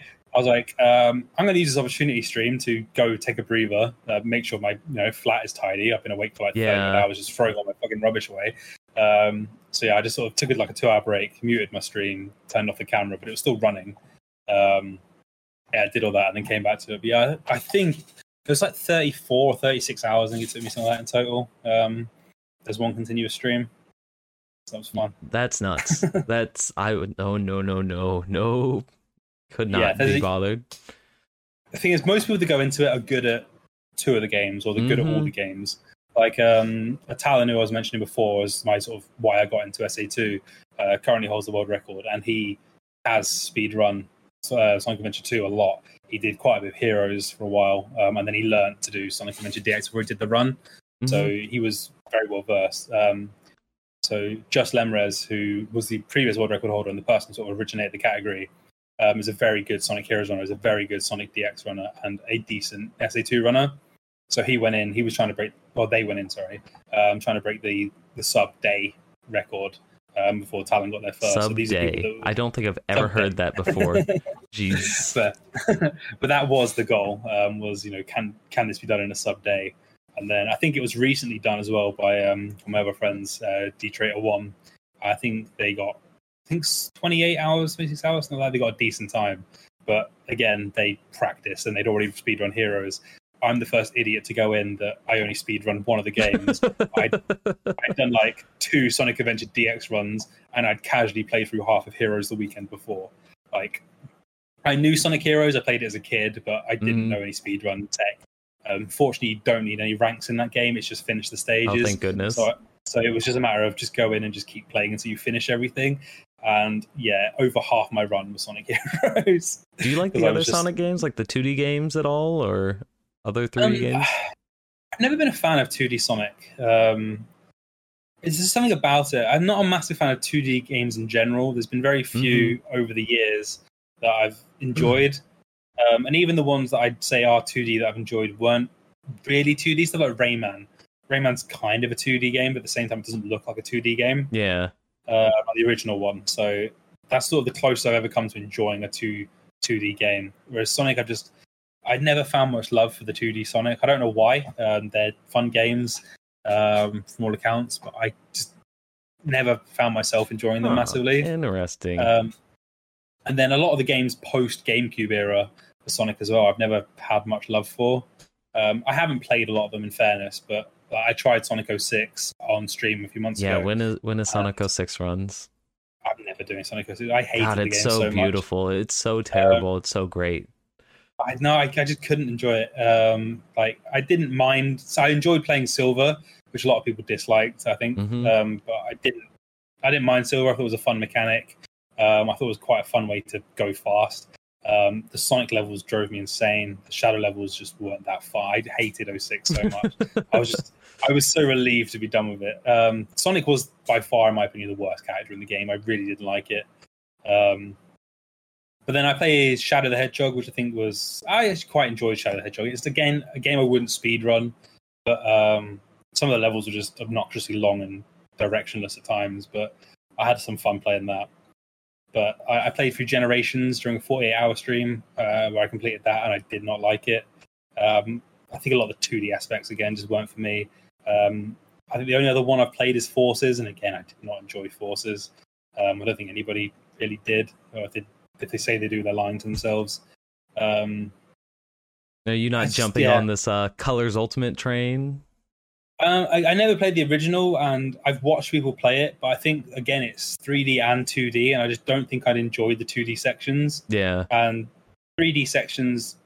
I think because of the wisp mechanic in the game, that it's almost moving away from a lot of the fast, fun platforming that I do enjoy to using items to get through areas. It's almost more Oh, like a, okay. a climbing game than anything else. So I'm not sure. It's I've, having watched it, I'm not a massive fan of the concept, so I don't think I'd uh, hugely enjoy it. I've heard the uh I I guess it's probably the Switch version is like super dumb, broken, like doesn't function. Yeah. Um, again, I've not played it myself. I have watched a video of how bad some of the uh, the rendering is in the Switch version. That's version. awesome. and it's terrible. The PC version isn't great, but I've had friends complain about like motion blur or like when they're going through it. Um, I think Amy, who you know can go into a Mhm. stream, she's uh, said she's had it for a few days now. She's only just got used to being able to play it with the motion blur Oh, really? because it made her feel sick the first time she played it. yeah, pretty much. uh, That's one of the first things I turn off motion blur and literally everything because it just it, it looks terrible for one. Two, I get real bad motion sickness on some things. So yeah, I think it had a lot of hype and it might have been a little rushed from what I gather. It's not looked like the best. Uh, Mm-hmm. another failed Sonic release, I'd say. Unfortunate growing history of those in the last know, decade and a half.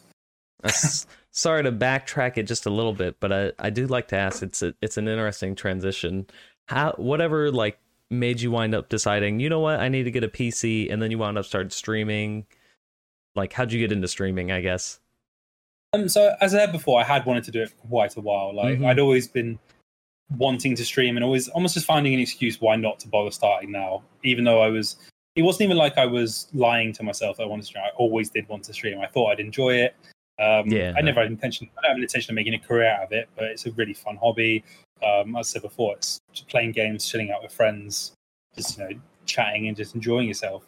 Um, the reason I eventually decided now I'm going to do it is because I was working for Amazon at the time. Um, so this was during COVID, uh, like early summer last year, Mhm. and or even maybe end of spring. Um, and they gave all their employees um, a bonus for working through COVID. Um, so they gave us like I don't know five hundred pounds or something like that. And I was like, if ever there was a sign, now's the time to just buy a PC. I was like, you've just Mhm. been given a lump of money for nothing. Just buy a PC, start streaming. and I was like, I just went and finally just did. I went around and I was like, I have this now. There's no excuse. Um, it wasn't even that I needed, you know, I did couldn't afford it. I could always afford it. It was just I was putting it off. But It was like now it's like doubly. You've been given a load of money, just buy a PC. Um, so yeah, I finally did just sort of bite down. I was like, I bought a PC, and all the stuff that came with it. Um, and yeah, just started turned on the game, started streaming, and I, am fortunate in that because I've been around the Sonic Adventure 2 community for so long at this point, like I was a well-known name for about two and a half, three years. Yeah. Um, oh wow, that long. I've been around since about 2017. Yeah, I think end of 2017. So I've been around a while, and there've been I'd always people have been knowing that I've been like speed running offline. Mhm. So there was always that little bit of when are you streaming? Like almost, I wouldn't say like a massive amount of anticipation, but people were aware that I could play the game. I intended to uh, stream it at some point, and I already had a little bit of a name for myself. So I came in with a little bit of an advantage. I wasn't instantly streaming to zero viewers like unfortunately a lot of people do end up starting. I already had a little bit of like notoriety, and people like, oh, this is a name. We finally get to actually watch him gameplay because I never been able to record until that point either. So I was like, oh, you know, I got a 43 minute time in Dark Story, but I couldn't show anybody. I didn't Yeah. have the means to record it. So it was like almost that bit of intrigue that oh, we can actually go watch. Is he as good as he says, or can he do these things he says he can do? Um, so I came with yeah that little bit of an advantage that people Then you kind of don't get that who I was. zero viewer experience that most people get the first couple times. Yeah, I was, I was very fortunate they did sort of allow me to get to affiliate quite quickly. And then once you start getting your own emotes, you sort of realize why you love doing it. There was nothing more Yeah. fun than seeing like your image. It wasn't, it was never my face. I always had Dunsparce emotes. It was just nice being able to see this is, you know, related to my channel on somebody else's stream. Like, I, I still love it now. because I'll be lurking in a stream and somebody will use one of my emotes. Oh, And it it's just the makes you best feel- feeling ever. It's a little bit warm inside. Like, you know, it's all well and good everyone going, "Oh, I love your emotes" in your channel, and that's the only place you see them. But when you see people actually using them somewhere else, it's like they do actually they like them. They do actually have a use. It's, it's really cool feeling. Actually, did you make um, your emotes? I don't use them. No, I use. uh So I mentioned D Tray before. It's his current girlfriend. Her name's Mew. Oh, uh, okay. Hime, and she's yeah, fantastic artist. She's just done all my emotes. Um, Yeah, I, I had He- someone else do all mine. I'm as creative as a brick, so oh, I, I got no artistic skill. My sister's the artist, but she doesn't do digital art. She does all hand art. So not great for emotes. Um, yeah, fortunately, yeah. So I actually, I was the first one I think to use it for emotes, and then he started using her. So I used him for emotes, or used her for uh, emotes before his her, her boyfriend did. So I started that trend. that's awesome. So yeah, that's yeah, it's cool. I love I love seeing emotes on Twitch. It's really fun. And we are getting to about that time where I, I kind of want to start wrapping things up here. Do you have like any other hobbies that kind of take up a good amount of your life? I guess Uh, that's a weird way to phrase it. Do you have any other hobbies? Um, yeah. So one that I feel like I'd be reluctant not to mention is that um, whilst I have settled into a career, I have all my streaming. I'm actually attempting to become a full time author. Um, Oh, really? So it would be that's so accounting. I've always considered to be the realistic target. You know, if I can make a career in accounting, I I'd be happy. hmm But what I out of nowhere, like I was never big in writing at school. It was one sort of thing. Um, it basically came down to a girl, as most boys' stories do. Um, when I was in my late teenage years, it got me interested in the idea of writing, and um, yeah, I'm currently working on a novel series um, that I do in my free time when I inspiration hits me. Uh, I currently have a, a deadline set for my first one to be completed by Halloween. Um, oh wow, that's wor- coming up. I've been working on it for about eight years now, but I've been inspired by my stream to actually stop rewriting and deleting everything I write and starting again like I have been for years now. Um, to actually get this first one out there, um, even if it's not the finished article, even if I do go back and edit it afterwards, but to actually have something down and complete. Um, What sort of genre say- are you writing? So it's a dystopian sort of future one. Um, You've already sold me.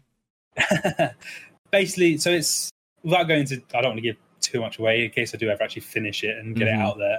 But um, it mainly follows two different trilogies that are distinctively very different. Like one set in like rural, like on an island. Um, it's all very sci-fi, mystical.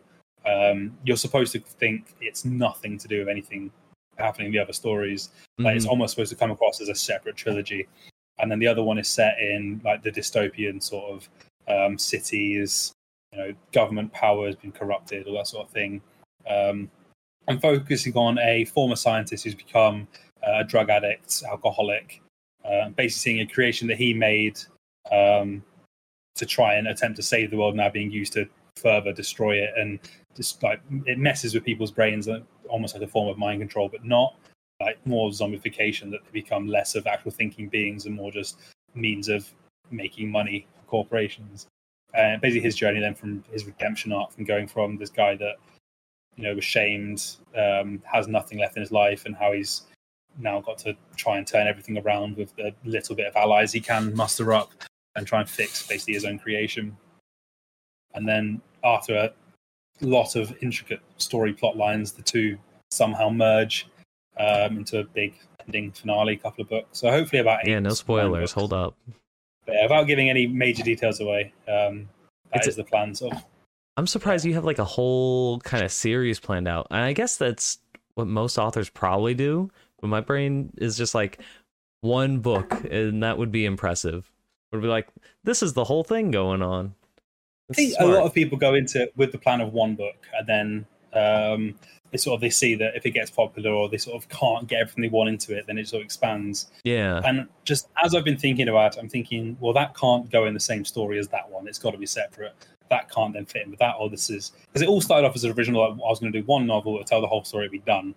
And then I was like, but I want to continue that story. And it was like, and it was like, I want to add this whole of relevant to it, but that can't then fit into that. It needs to be its own story. And it just merged from what was going to be like a one book series.